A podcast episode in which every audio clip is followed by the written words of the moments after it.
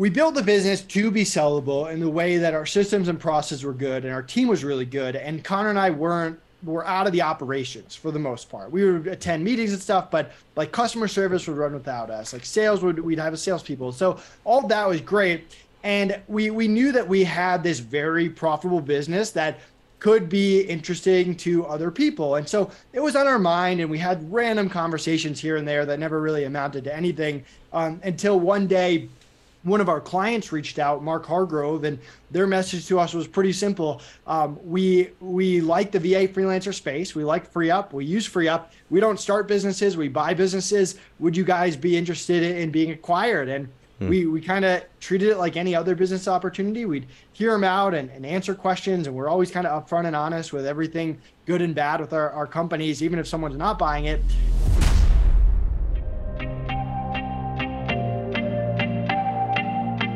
Hello and welcome to The Modern Consultant. I'm your host, Mark Aarons, and on today's episode, I have the pleasure of hosting Nathan Hirsch. Nathan is a lifelong entrepreneur who focuses on the unsexy parts of business. And he's also best known for freeup.net, where he put $5,000 in to start that business and then in the space of just a few short years grew it to be 12 million in annual recurring revenue. Then he exits that business and has plans to travel around the world, and then boom, the pandemic hits. Now he's inside with the rest of us, and he's trying to figure out what to do next. So from there, he starts Ecom Balance, Account Balance, as well as Outsource School to help entrepreneurs get through those unsexy parts of business like hiring and bookkeeping. And in today's episode, we're going to talk about the growth challenges that he sees consultants going through as well as service providers in general. There's lots for us to unpack. We also get into fun stuff like favorite coffee, and we also get to talk about some other things like how to manage your energy so that you can stay productive uh, as well. This is going to be a fun episode. So many life lessons to be learned from this one. Look forward to having you on the other side. I'll see you there. Nathan, I just want to say thank you for coming on the show. Um, it is an honor. This is going to be a blast. I personally have a lot of questions uh, for you. And just based on the last time that we got to talk, uh, there is so much because you have this amazing ability to be able to communicate clearly and in what I describe as a high density way, which our people love. Um, very much like uh, background in science, technology, engineering, math, like that sort of thing. Very systems oriented people as well.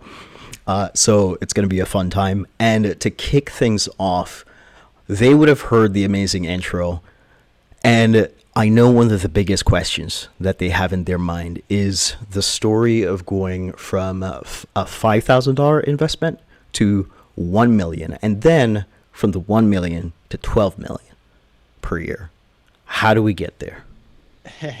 yeah, so to kind of paint the picture, I had this Amazon business that I, I had success with with my business partner, but it was a lot of just great timing. We started in 2008. Amazon was bursting onto the scene. No one knew what Amazon was. This was before the courses, the gurus, the software. Um, and we had this very successful Amazon business, but we didn't really have anything sellable, anything that was was going to survive the next 20 years. And we knew that. It was kind of a, a great cash cow at the time. And we were making more money than, than any college kid should. But we had this idea for FreeUp. We had all these VAs and freelancers that we were using for our Amazon business. Uh, we started hiring VAs because college kids were, were not reliable, which is a whole other story. Um, but we, we kind of had the, this uh, amount of really good talent. And we started connecting and networking with other e-commerce sellers. And this was a new thing. Like there's a hundred e-commerce seller conferences now. That didn't exist back then. People were just starting to network as sellers. And we started connecting with them and they kind of had the same issue hiring. They were making hires and hiring was hard. And a lot of the people they hired didn't know e-commerce really well. So we kind of saw a niche in the market where, hey, we're, we're not going to compete with Upwork and Fiverr because they're public, but we can kind of carve out this niche of really high level e-commerce virtual assistants and freelancers and do something that those people couldn't do and just connect people quickly. So instead of posting a job and getting people to apply and interviewing them, people would just at the beginning before our software would Skype me or call me or email me saying, Hey, I need a customer service rep. I need whatever. And we would just match them up. So that was kind of the MVP, and, and that took off a little bit. And we did a few things really well. And keep in mind, we're learning marketing and B2B for the first time. Like, this mm. is our first experience building a website, SEO, all mm. the stuff that, that goes with it. So, first of all, we started a referral program. We said, hey, you get 50 cents for every hour that we build with someone that you bill for that comes to us from you forever. And that kind of exploded. And I remember my first call, I still remember it to this day, from someone being like, Hey, I was at a conference in China and someone mentioned FreeUp. And so now I want to sign up and use your service. And in my mind, I'm thinking, I've never been to China. Like, this is so cool. Like, people are talking about me in another country. So mm-hmm. the affiliate program is good because we took really good care of our initial clients. They liked the service, it was unique, and they started to tell all the other e commerce sellers that were bursting onto the scene. The next one was podcast. The 1st mm-hmm. podcast I went on, the person forgot to click the record button. Whole thing was lost. I, I, was super pumped when it was done and it amounted to nothing. But mm. in my mind, I was like, well, that was kind of cool. Like I get to public speak a little bit. Um, I get to potentially get in front of a lot of people at once. I got to network with the host and build my first like influencer relationship, which was cool. And, and so I started just asking people to go on their podcasts. And back then there weren't even that many podcasts. And somehow I got on Entrepreneur on Fire, which was nice. um, in the early days before I think now you have to pay to go on. I did not mm-hmm. pay to go on. Um, so it was like early, early days. And, and that really helped accelerate growth too. Then my business partner and I, we sat down and we said, hey, why don't we try to partner with everyone in the space that doesn't do virtual assistant? So there's all these e-commerce software companies, Helium 10, Jungle Scout, uh, whatever, and they don't provide VAs. We don't provide e-commerce software, um, but we both target the same people. So we started doing blog swaps with them and promoting them to our clients, and they would promote us to their clients, and that was a, a quick way to grow. And that turned into going after influencers. We made a relationship with this guy, Ben Cummings, one of the nicest people in yep. the e-commerce. Miller. You know yep. Um, yeah, he's great. And I owe Ben a lot. He essentially, I, I got introduced to him from a client and he said, Nate, can you actually handle all these clients I'm going to send you? Because I'm going to send you a ton of clients. And at the time, I was like, whoa, like, let's do this um, I did a little webinar for his community and I gave people my calendar. And I swear for the next two weeks, all I did for eight hours a day was take phone calls from his referrals and from his community. Mm. And in my mind, I'm like, I'm not letting Ben down. This is the best opportunity we've ever gotten. I'm going to talk to every single one of them, make sure they're taken care of, make sure Ben gets uh, affiliate money, whatever. Um, and that really took us off. So it was kind of a combination of those things really kind of drove the momentum in year one.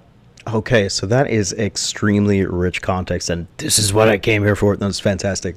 Uh, and so, digging a little bit into uh, channel sources, uh, you were sharing a number of different strategies that you were testing. And my question is were any of them failing? Were you seeing some levels of success with each of them? Were you stacking them, or did you like test one, then move on to the next one, all happening in parallel? Could you break that down?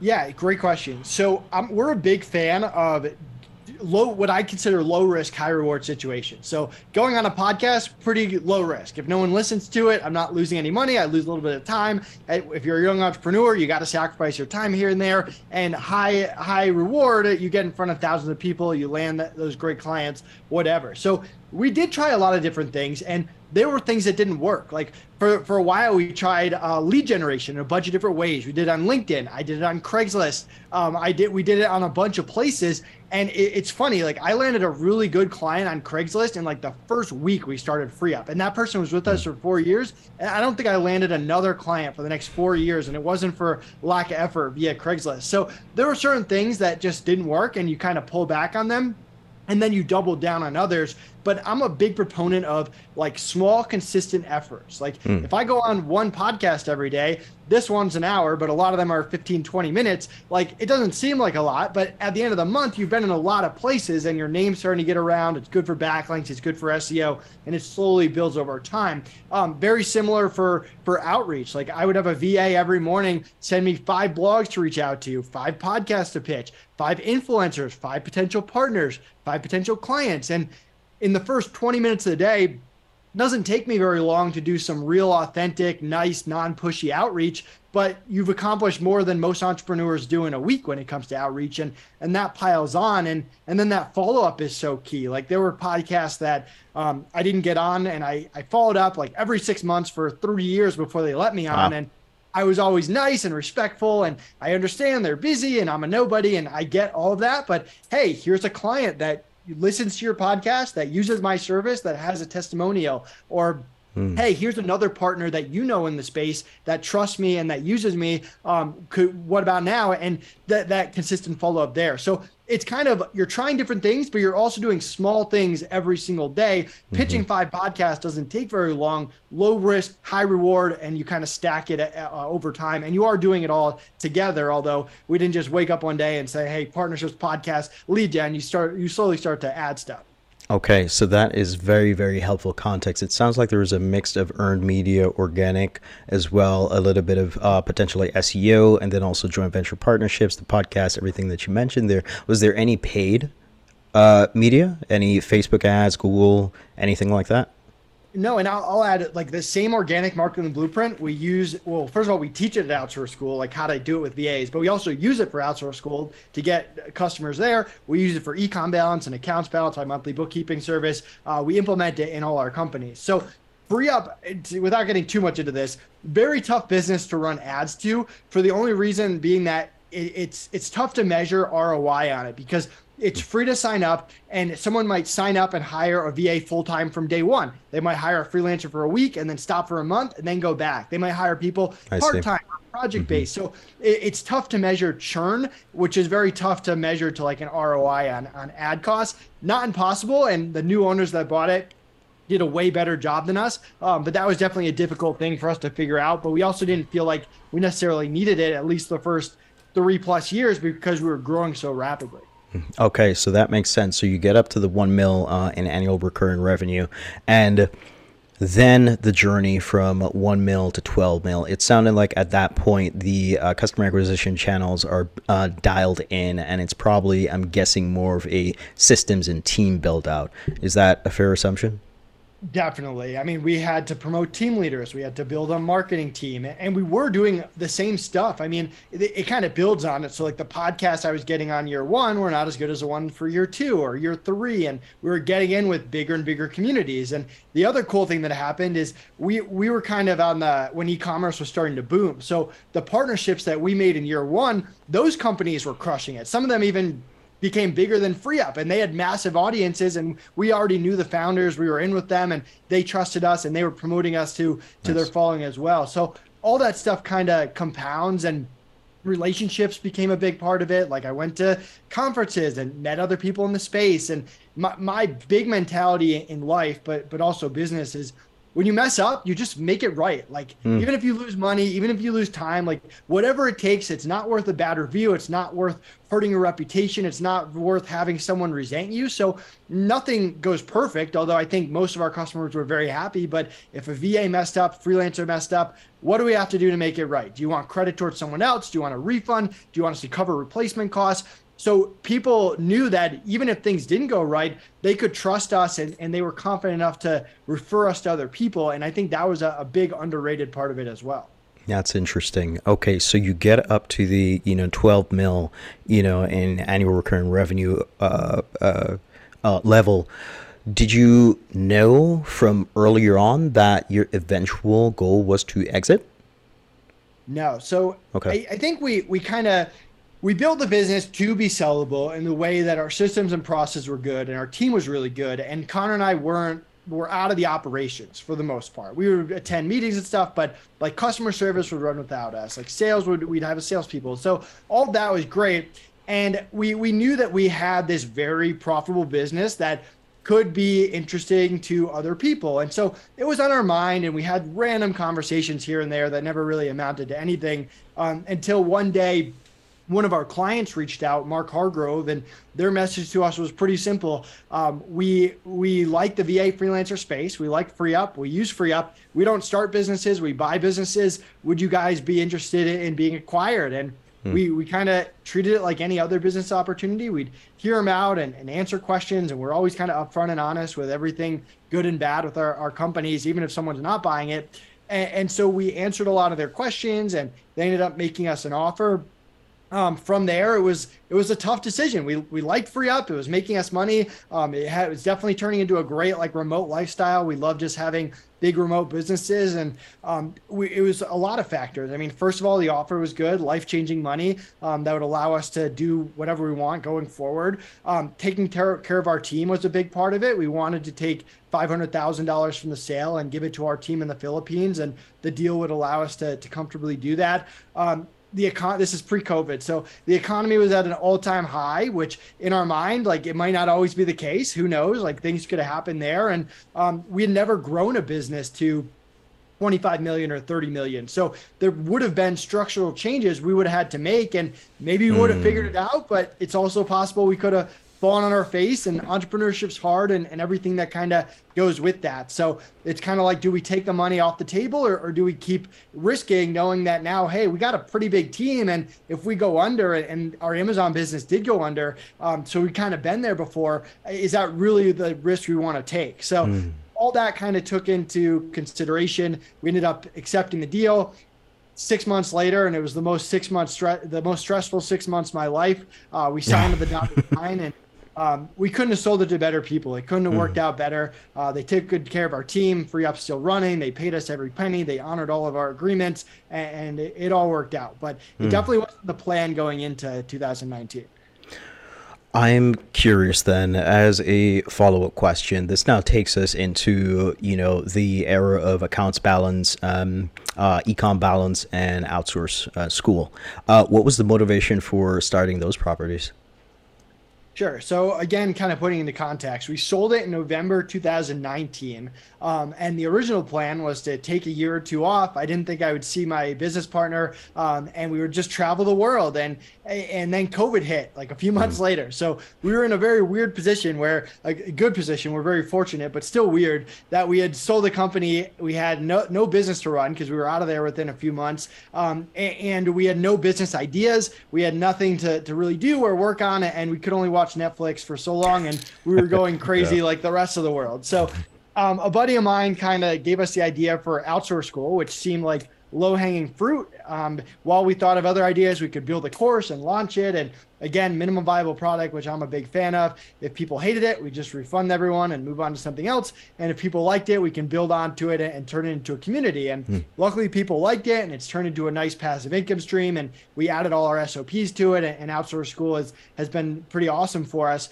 Um, but we definitely had that itch to do something out of the VA freelancer space. And I think we, we learned a lot just about B2B and we wanted to apply it to something different. And we spent the next year and a half like living a pretty chill lifestyle. I moved to Colorado. I bought a house. I became foster parents, or my wife and I became foster parents. Um, we got pets and our family moved out here so life's pretty good but we're constantly just brainstorming business ideas and mm. we got a lot of bad ones in there countless bad ones and I think for us, we know what we like. We like unsexy businesses. We're not trying to create the next Uber. We want to take we want to find a market that's already big. We don't want to create a market.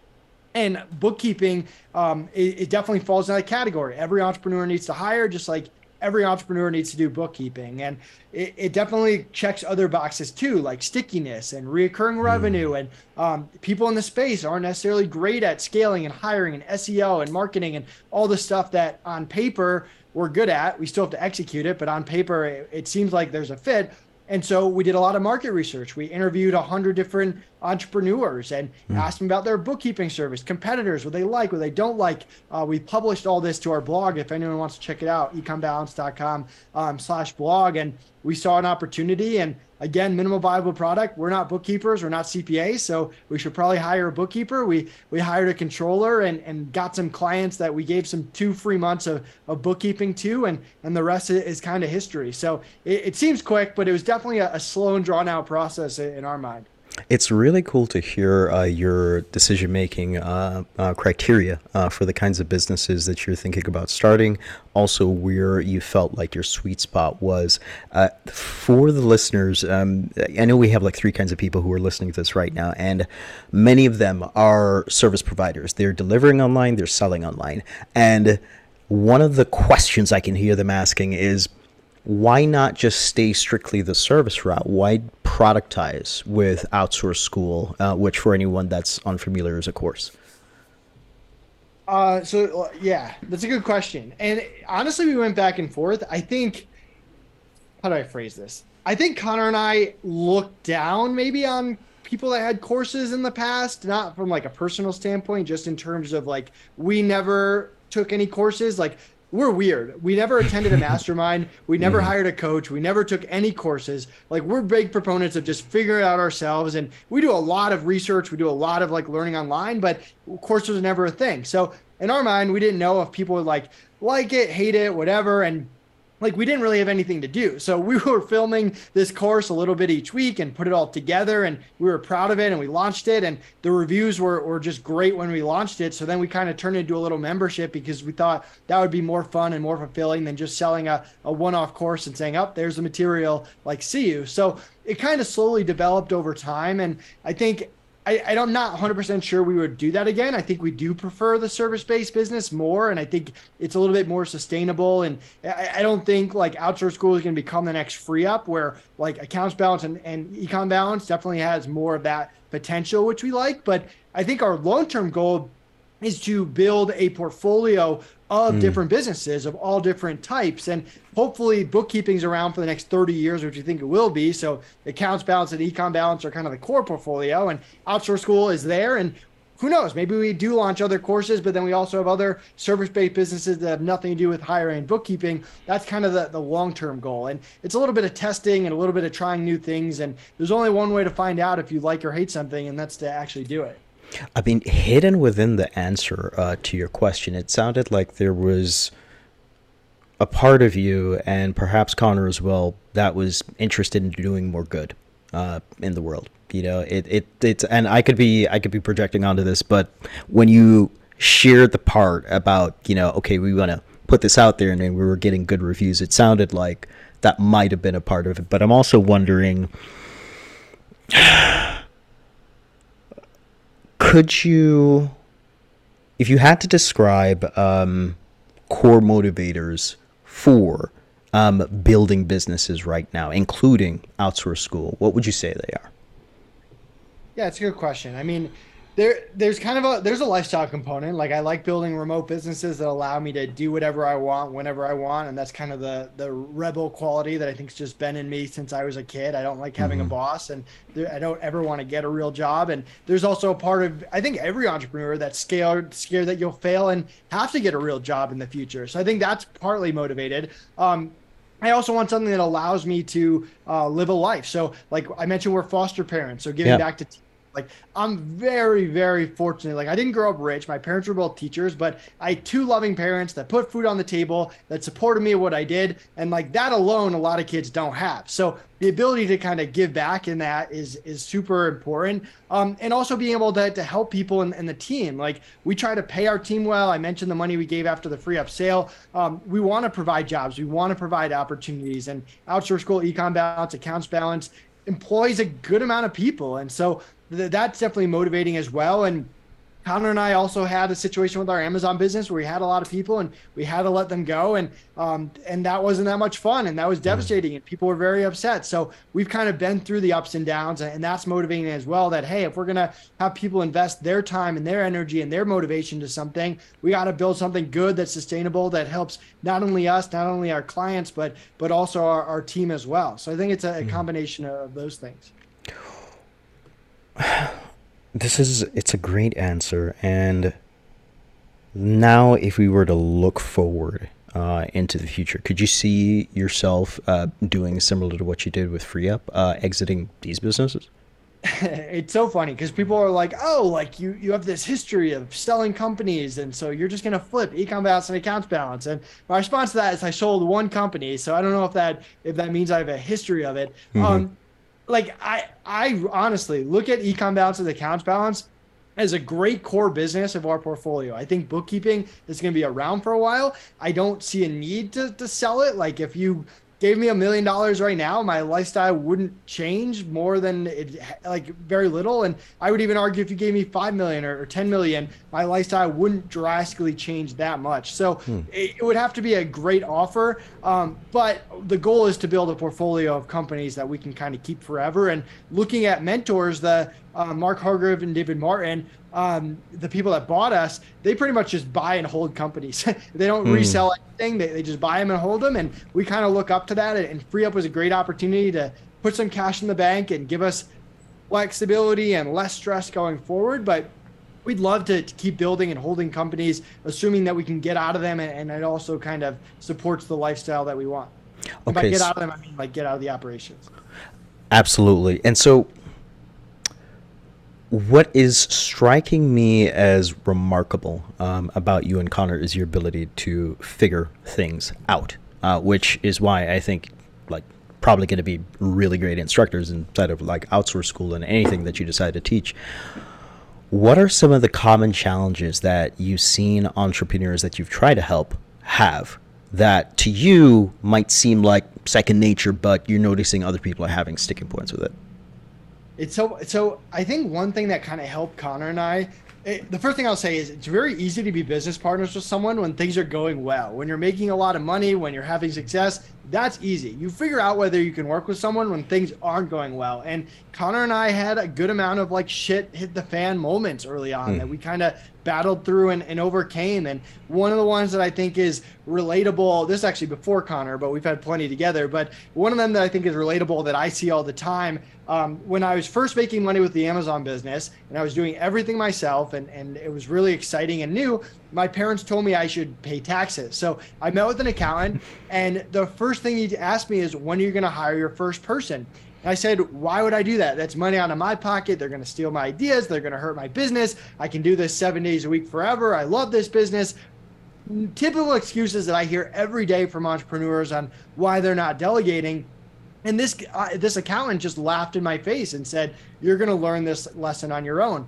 Well, sure enough, my first busy season rolls around Black Friday, Cyber Monday. No idea what to expect. And I just get destroyed. I'm selling hmm. baby products and toys during the craziest time, doing everything myself. I'm working 20 hours a day. My social life plummets. My grades go down. And I'm a hard worker. I, I work nonstop for six to eight weeks, got through to January and said, man, I can never let that happen again. I need to hire people. And that's when I hired Connor as my first employee shortly after that. And he was great. Other college kids I hired, not so great. Um, but I think that's the lesson that most entrepreneurs go through. Like, you you you always delegate too late. You always think you can do it mm. yourself. You always run yourself to that burnout when the real answer is learn how to hire up front and that's going to solve so many of your problems. What was the tipping point for you? Like, I, I know you shared, okay, you were working, you know, six days a week, and you were like, you know, what it sounds like working basically every waking hour that, you know, you could dedicate to the business. And that you seem to be pushing forward on it. But at what point was there a particular moment that happened where you're like, okay, no more? I, it, it's tough because you got to remember at the time I was an actual I was a broke college kid paying for my college. And so on one side, I'm making more money than I could ever imagine as a 20 year old. On the other side, I have no life and all I'm doing is fulfilling Amazon orders all day. So yeah. I, I, to put in perspective, like I, I thought I was super fortunate that I had this opportunity that other college kids weren't having. At the same time, it, it wasn't the most fun thing in the world. And I turned down parties and dates and other things that were kind of going on in life to to kind of focus on this business. And I think I was better for it, maybe, but um, yeah, I don't know if there was like a particular day that stood out. Mm-hmm. I was just burnt out and exhausted nonstop for six to eight weeks. Mm. And so, this is such a critical point for many of the people who listen into this. Like some of us, you know, deal with burnout, you know, exhaustion, you know, and we do have a very real need to get that help. Um, what are are there any practices that you have in place now for being able to rejuvenate so you can continue to push forward and pour energy into the business and the vision that you have? Yeah. So I mean, first of all, I try to not work nights and weekends, and my wife is pretty good at not letting me do that. Um, I think there is a certain element of hustling that you do have to do as an early stage entrepreneur, and there's no way around it. And I think anyone that tells you otherwise is lying. I think there's smarter people than me that disagree with that, but that's my stance. Um, and I, but I think that you have to have like an end game in mind. Like, FreeUp was going to go one of two ways. Either I was going to hire more operators and make it a lot better for my lifestyle and, and make slightly less money, or I was going to sell it and kind of make sure any business I set up in the future gives me financial freedom or gives me time freedom, hmm. what I meant to say. So, um, that's part of it. I'm a big proponent of working out. I I do very intense workouts uh, once a day. I'm going to do one after this. Um, it's one hour, high intensity hit, very few breaks, and that's my time to turn off the phone, get away from work, no emails, no Slack, and I kind of have a routine where I do it early afternoon, late morning. Um, wake up. I like to get stuff done first thing in the morning. Take a break, get my workout in, be refreshed, wrap up with some calls, podcast, be done with the day. And so mm. um, that's kind of a, been a big part of just being I think uh, I think it's good for your mental health as much as it is uh, for your, your physical health. So um, yeah, that's kind of my routine there. I'm a big proponent of like podcasts and audiobooks. I'm always listening to it. Um, I actually try to get away from like business audiobooks and more into like uh-huh. fiction or things that okay. take my anything that takes my mind away from business. Sometimes gives me better ideas than just focusing on business and education at all times. You know. Nice. Yeah. Huh. That is that leads me to my next question, which is: Are you familiar with uh, Y Combinator and their blog article about maker versus manager schedule? Uh, no, I'm not. I'm gonna look it up. Maybe I have read it. I don't. I can't think of it off the top of my head. The core concept is basically, you know, uh, Paul Graham, I think, was the author of the uh, article, but he basically says that you know you have two kinds of uh, people you know, you have the makers who they're more like Cal Newport, deep work, four hour to eight hour blocks. They're focusing on like just one or two big projects for the day with very little interruptions whatsoever. And then you've got the managers who they manage their day in like 15 minute to like one hour increments. And it's just like, okay, more people oriented. Uh, do you find yourself gravitating towards one versus the other? Yeah, it's a good question. Um, I think I've gotten better at blocking off certain days for certain things. Like there are times where like I do not want to do any podcasts or any phone calls today, and I need to just focus on whatever project this is, um, and just block off my calendar. And I have that in my calendar where people can't book out on it. The other thing that I think is very underrated is just brainstorming. Connor, my mm. partner, he'll come over to my house. He lives 10 minutes away. Oh, cool. We'll just brainstorm for an afternoon. Like mm. nothing on the calendar, no real agenda. We might have some talking points, but that's it. And we just talk things through and you might leave there with 10 bad ideas and two good ones but those two good ones are, are game changers and we've we've been doing that for for years. So nice. that's part of it and even just i'll have afternoons where i'll just brainstorm and, and think as well and i mean you could be thinking of lots of things from your own life, what you want to do, to your personal finances, to business, to decisions that are coming up, to hiring, like you name it. And, and that's a big part of it. So I definitely have a balance. I don't think I'm in that like operator anymore, thank God. So like I have other mm-hmm. people that like manage the bookkeepers. So there's less of like me running meetings for my team, but I love like talking to partners and customers and staying involved in the community. Um, I also just talk pretty fast, so my calls end up not being that long. Uh, nice. Um, but yeah, that, I don't know if that answers your question, but uh, it does. It does. It does. Uh, it actually leads me to my next question because you mentioned there that you're no longer in the operator role, and so it sounds like all right now we're more f- focused on like owner, CEO, C-suite, vision, so on and so forth. Are there any uh, management consulting frameworks or company uh, operating system frameworks, if you will, that you use, like, you know, entrepreneurial operating system is one that's popular, uh, uh, Traction, you know, and any others like that that you use or not really?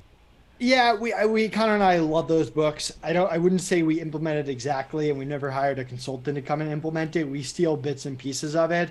Um, a lot of what we teach at Outschool is kind of like our custom framework for how we we do things. And mm-hmm. it's if you look at it, I don't think it's anything that's like oh unique that only Nathan and Connor do. It's probably different pieces from different things we've learned or tried that we kind of implement um, in. And I mean, we're a big proponent of promoting from within and hiring VAs and making them team leaders and having them run meetings. Like we don't attend the bookkeeper meetings outside of one all hands meeting. Like on Monday, we just had ours and it's more of like a fun and putting face in the name and like, Hey, I'm not Nate. I'm not this like big scary guy that you can never talk to. Like we're here if you need anything, if there's an issue, we want to know about it, stuff like that. So, um, I don't have a, a framework, but it, it's all around like building a strong team that can manage and that kind of has our core company values um, in mind. And I'll kind of I'll give you my five company values.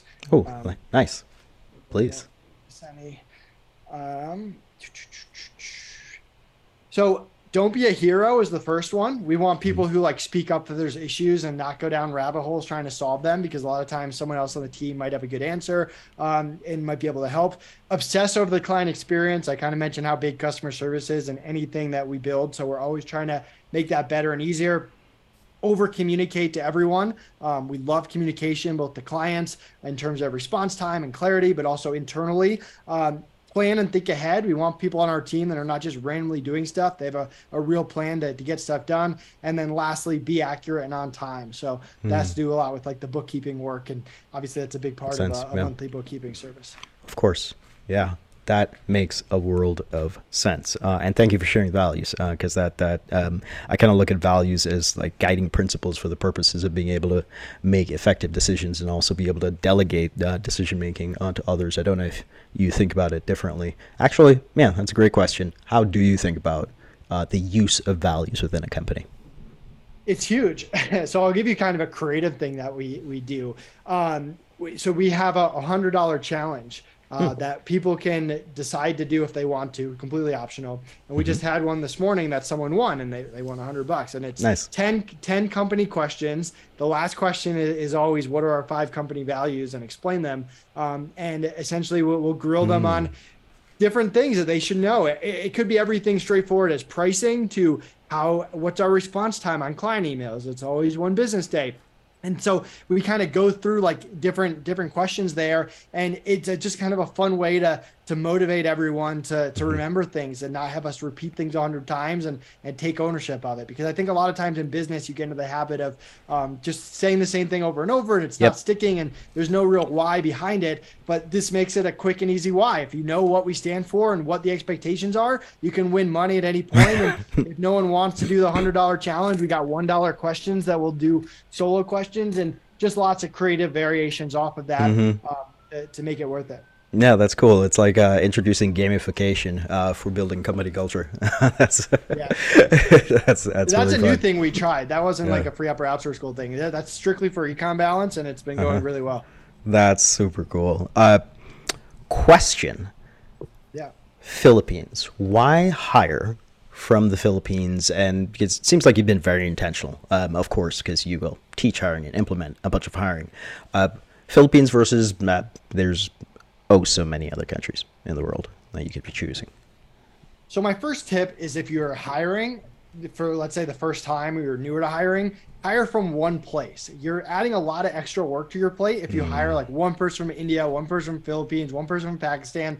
There's different time zones, there's different cultures, there's different communication that you're going to have to learn. And so pick one place. And if you're gonna and you can always add more later but start with one. And if you're gonna hire from one place philippines is a great place to start. They speak english at a high level. They're used to working with us clients and us hours. Um, they have a lot of the same culture. They consume a lot of the same media which makes it easier. Uh, hmm. they're all about family and and they live with big families. We like to create families within our team which leads to lower turnover. So all those are kind of um, a few reasons. And, if you check out Outsource School, there's a free trial and there's a video in there, uh, Hiring from the Philippines 101, um, that, that's worth checking out. And it's all stuff that I wish I knew about hiring from the Philippines that, that I learned uh, just from working with them.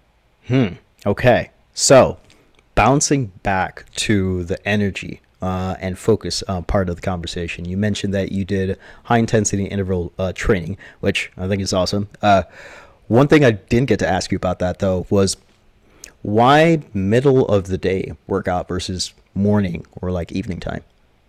So I don't like working out in the morning. That's more of a personal preference. I think my brain is on like right away when I wake up. Uh, mm-hmm. This is just a Nate thing, and my body is not. so I need okay. to, to kind of wake up, and and I I'm very productive. Like that first two hours of the day, I think I get more done than anyone else, and mm-hmm. it's also nice because no one else on to like distract me or bother me. Um, and then that and then by that point, my brain's a little fried, my body's awake, and I get a workout in, and I just and not that I never work out at night, but I found by the end of the day, you're tired, and and stuff like stuff happens there. So for me, that like 11 o'clock to one o'clock is like the the perfect time. Mm, coffee, no coffee.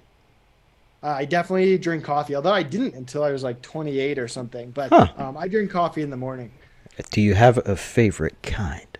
I, I so me and food. My wife and I are big foodies. We're always about just trying different things all the mm-hmm. time. So we're always just buying different coffee um, and just trying different stuff or whatever's on sale. We're both pretty frugal. Like it's it's not the best answer, but that's just the truth. Okay. Two questions. I have a friend of mine flying back from Colombia today. They're bringing back some Colombian coffee for me. However, Jamaican Blue Mountain coffee. Have you had it? I don't think so. I actually had Colombian coffee yesterday, and it was really bitter for some reason. Um, okay. I, I do like Colombian coffee, but for whatever reason, that one didn't do it for me. Okay, all right. So, newsflash: I am Jamaican, uh, 100%, uh, born and raised, and I'm not saying that because I got a lot of Colombian friends. I'm not saying Jamaican Blue Mountain coffee is better than Colombian coffee, but all of my Colombian friends that I've shared it with, they say they love it. So I'll just leave it there. You know, just if you want to partake, you know, I, I will follow up with you after our podcast interview to see how you liked uh, Jamaican Blue Mountain coffee and if it was bitter, and then I will talk trash uh, to my Colombian friends. Um, Sounds I- good. Gonna check it out. uh, perfect. Uh, there's so many questions that I could continue to ask you, uh, though I know most of the answers are actually going to be inside of uh, Ecom Balance. You know, it's going to be inside of Outsource School. But in a couple closing questions to wrap up, because you've done such an amazing job of adding value here today. If you could go back in time to starting Ecom Balance, Accounts Balance, and also starting outsource school, what advice would you give yourself knowing everything that you know now? It's a, that's a good question. So, so ecom.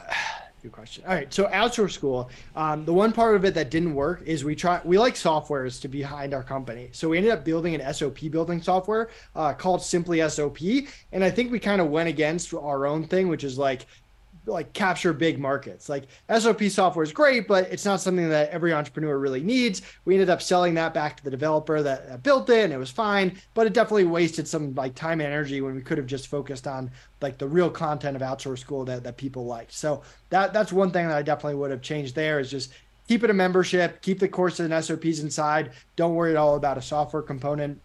Um, and for ecom balance, we we didn't really know how to work with bookkeepers for like the first six months. It was a learning curve. They're they're very unique. Um, they like kind of being in their own zone and like working on numbers all day. Um, and getting getting someone um, who more understands them up front to manage them instead of for the first like six months having Connor and I trying to like sort everything out. That's been a game changer. Like they they communicate well. We have someone in the Philippines managing the Philippines team. We have the US team too. And it just get us away from the bookkeepers. We'll listen to them, we'll honor feedback, we'll treat them well. Um, but you don't need us involved in like the actual bookkeeping decisions or processes. And I, I probably would have gotten out of that a lot faster.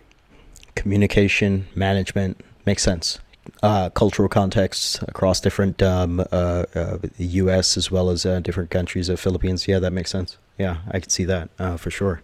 Uh, anything else that you would have given yourself advice on? Um, that's a good question. Let's see. Yeah, I think the first six months of ecom balance, we probably added clients maybe a little too fast. Now we're at kind of a good pace where we add like five to eight new clients every month, and if it goes above that, we kind of pump the brakes a little bit. And um, it's just not FreeUp is a good business because it could scale very rapidly. And you're not do you're not really like managing your own team. It's a marketplace. You're connecting people. Um, ecom balance can grow but it can't just grow rapid fire. Like stuff comes up with bookkeeping. There's stuff that you have to fix and it takes time. And steady growth is a lot better than just straightforward or straight up with, with this kind of business. Hmm. Um, but yeah that's all i got there That's uh, it's it's it's. I always love uh, to ask that question. One, I learn a ton. Uh, just retrospectively, if you had to like go back through and do it again, you know, what would you do? Uh, and where could we find out more about you? Yeah, uh, connect with me on LinkedIn, Nathan Hirsch. I put up a lot of content there about hiring and bookkeeping. Uh, check out my business partner, Connor Gillivan, there as well. If you guys love SEO, uh, he's an SEO genius. He posts a lot of great stuff there. Um, and yeah, go to outsourceschool.com. You can grab a free trial there. You can meet with my great virtual assistant, Anna, if you want to see what an A plus VA looks like. And Ecom Balance, if you go there, mention this podcast, and you get two months free. Awesome. Thank you so so much.